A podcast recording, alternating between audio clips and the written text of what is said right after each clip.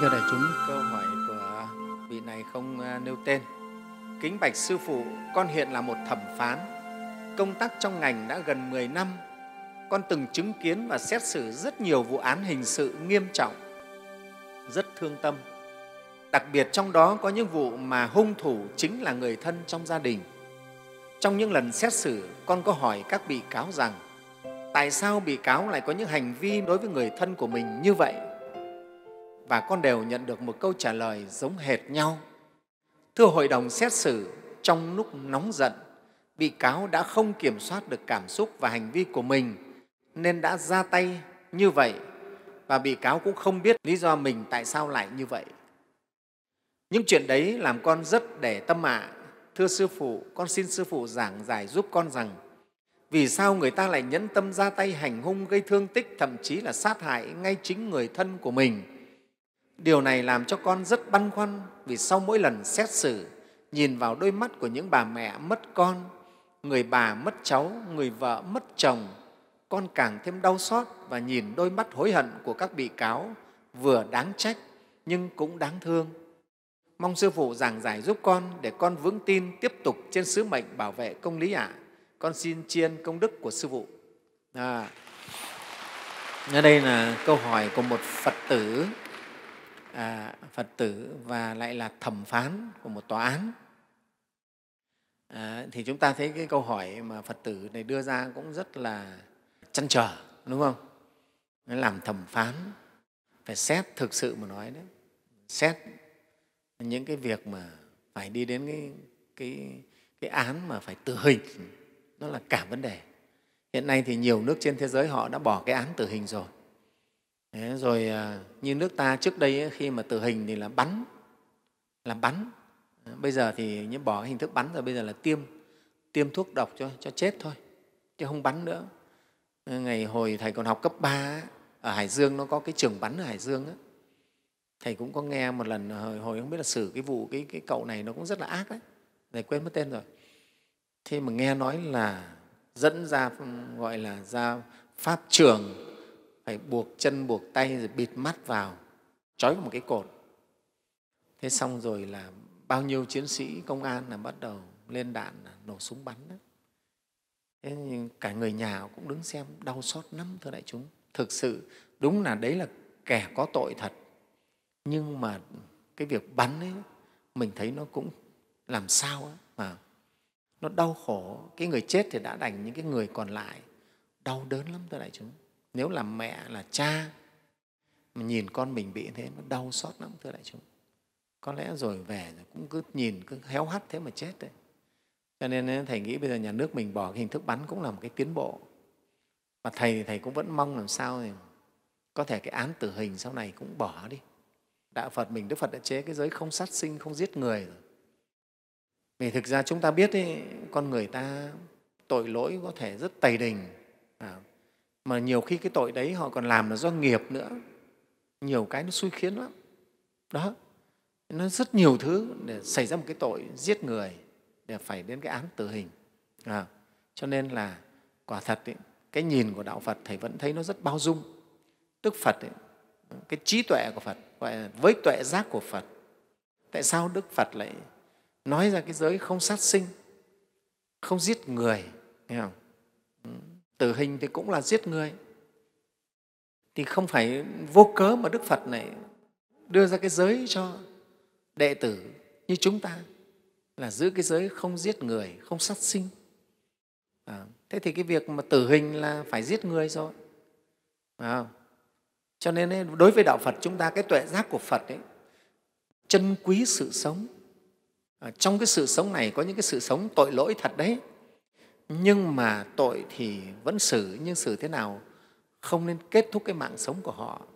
Vì kết thúc mạng sống thì còn gì để mà nói nữa. Mà đạo phật vẫn là cái đạo giáo dục. Đức phật vẫn vẫn mong muốn những cái người đấy thôi họ còn sống á, thì họ được giáo dục. Chết rồi giáo dục họ thế nào? Và cho họ trung thân đi ở trong tù á, xong rồi giáo dục họ. Họ biết hối cải. Yeah biết hối cải. Đấy thầy nhớ có lần thầy vào thăm nhà tù đấy. Nói là thầy đi vào tù chứ. Thầy vào trong nhà tù. Cái xà lim tử tù đấy cái cậu này ấy, lúc mà mở cái cánh cửa sắt ra vào thầy nhìn nó thầy cũng ớn. Nó chỉ vào mặt nó thầy ơi thầy nhìn thấy mặt con nó bớt lạnh chưa? Con ấy, con giết bốn mạng rồi đấy.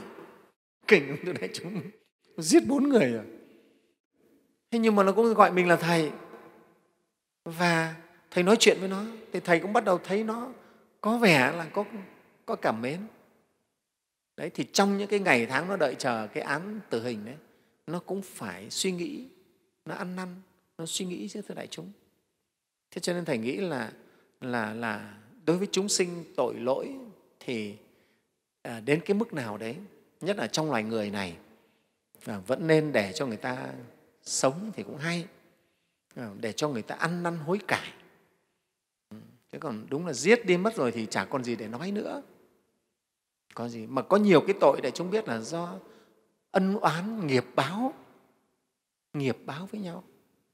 Trong cái lần mà thầy làm cái đơn lên chủ tịch nước đó, để xin ân xá cho cái cậu cường đó, thầy cũng nói đến cái này. Tử tù phạm xuân cường đó, thầy nói là trong các cái tội nó có những cái tội là do nghiệp nữa đấy. Nghiệp nó khiến lên.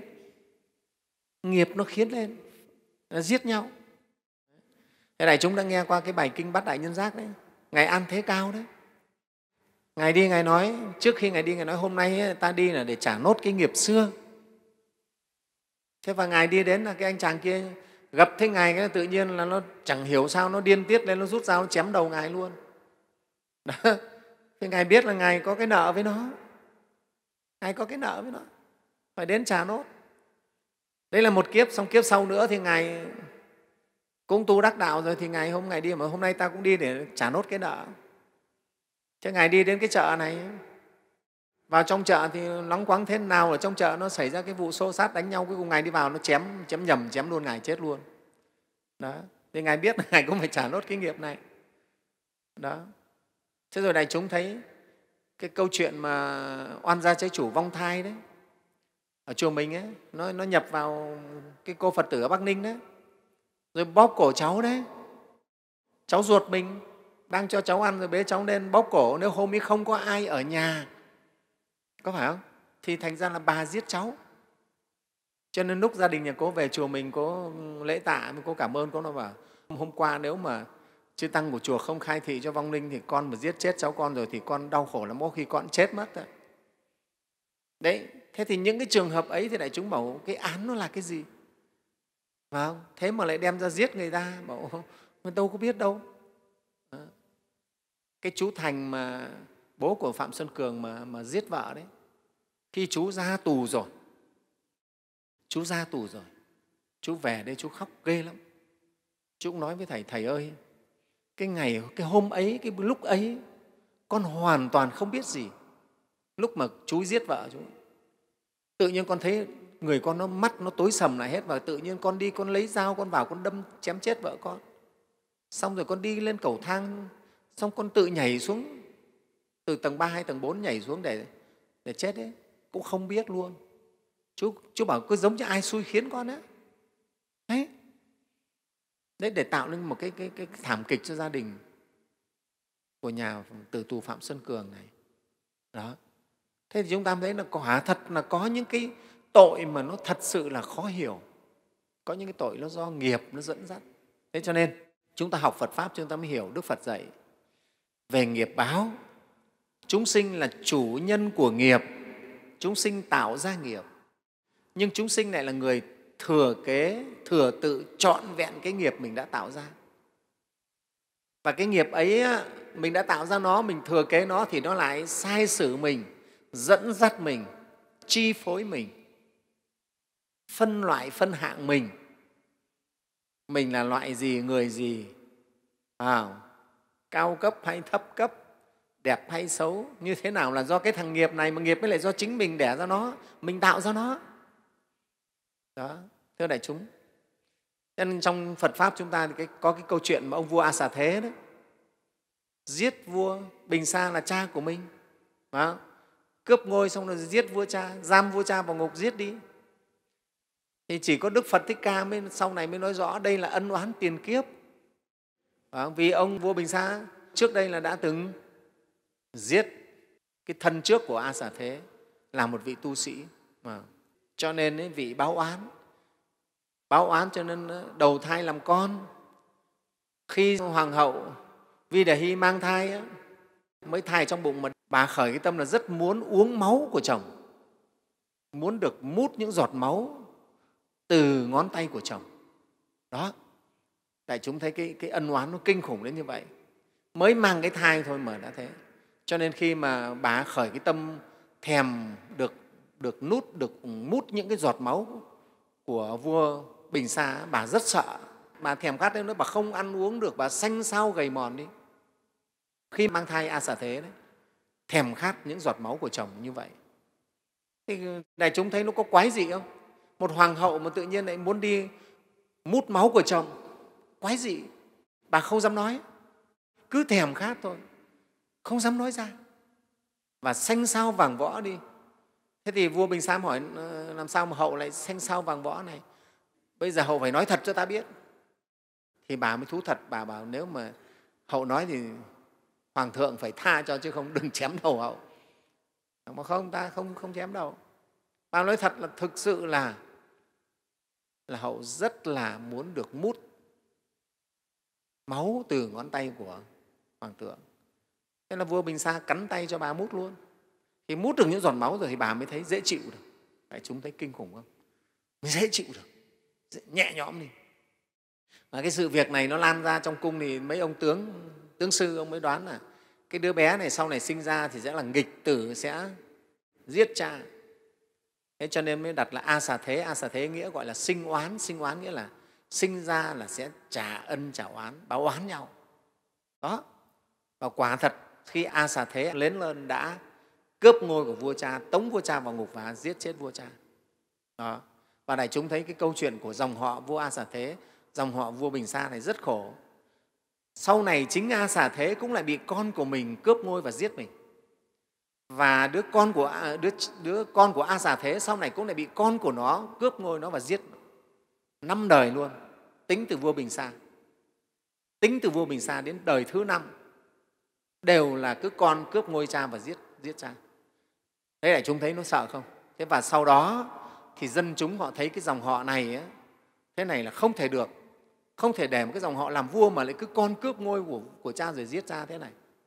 Cho nên dân đã họ đã nổi lên và họ lật đổ cái triều đình này và họ thay thế cái dòng họ của vua bình sa này.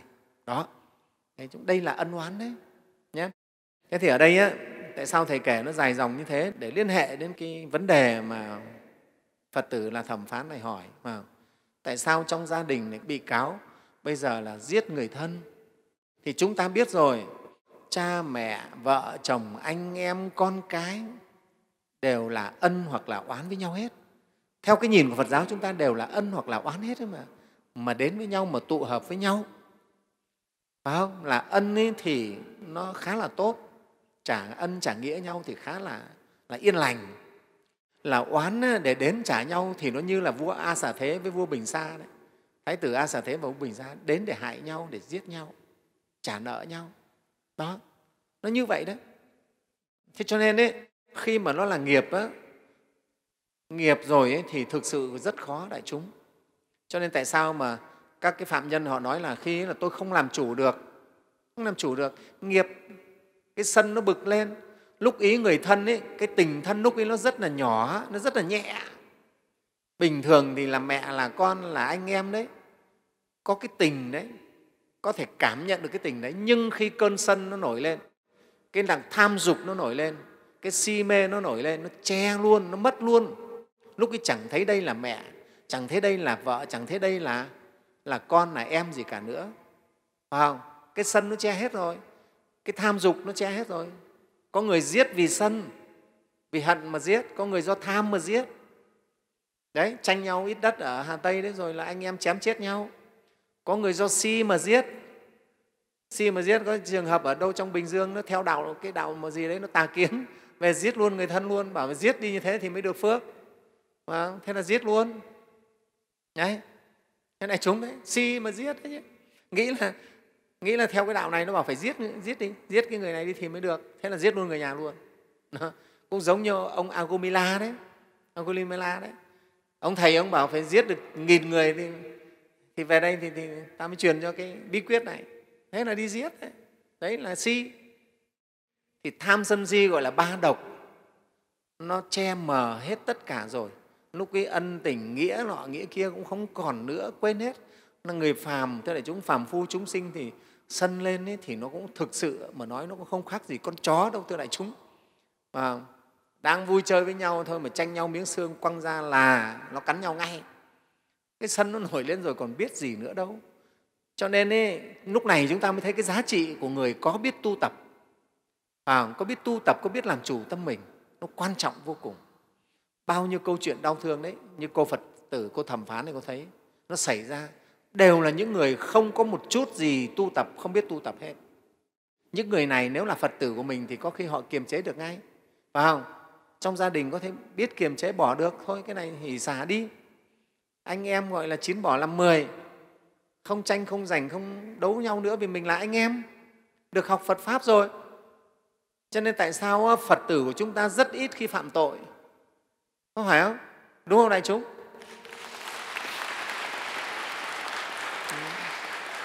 Phật tử rất ít khi phạm tội.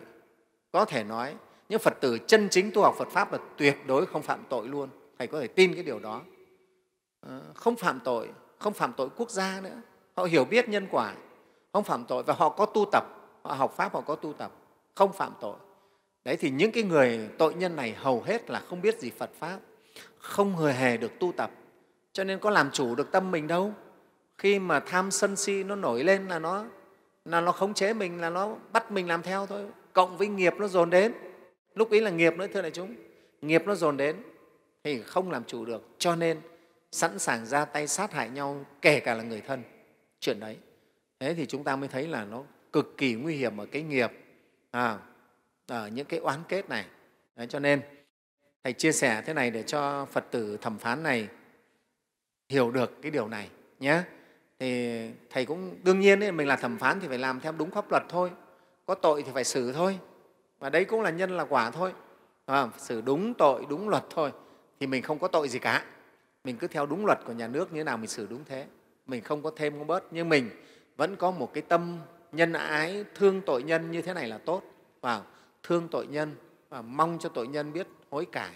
Dẫu phải tử hình thì cũng phải biết hồi tâm hối cải. Thế và thầy khuyên là cô thẩm phán này thì nếu xử rồi thì cũng nên khuyên cả gia đình của phạm nhân đấy nên cùng biết tu tập để hóa giải oán kết với nhau bây giờ thì bảo đời này thì người này bị án tử hình rồi thì khó. Nhưng mà hóa giải cho kiếp sau, có gặp lại nhau không trở thành oán kết như này nữa. Cái này là cái phật pháp mình rất là lợi ích cho họ. Và chính họ có tu tập, giảng giải phật pháp cho họ để gia đình hiểu. Nó cũng bớt cái khổ đi. Đó, và cái đấy cũng là cái để mà hóa giải những cái ân oán nhiều kiếp cho nhau. Chứ không thì nó cứ như thế này mãi. Ân oán ân oán nhiều kiếp. Rất là khổ, nhé thì cái này thì chúng ta hiểu, nó đều là là nghiệp hết, là duyên nghiệp, ân oán với nhau, oán kết với nhau. Mà ra thì bất kể là người thân hay gì cũng đều có thể hành xử ác theo ác tâm như vậy đấy nhé thế thì xin ờ, chia sẻ để cho ờ, phật tử nắm được. Hiểu.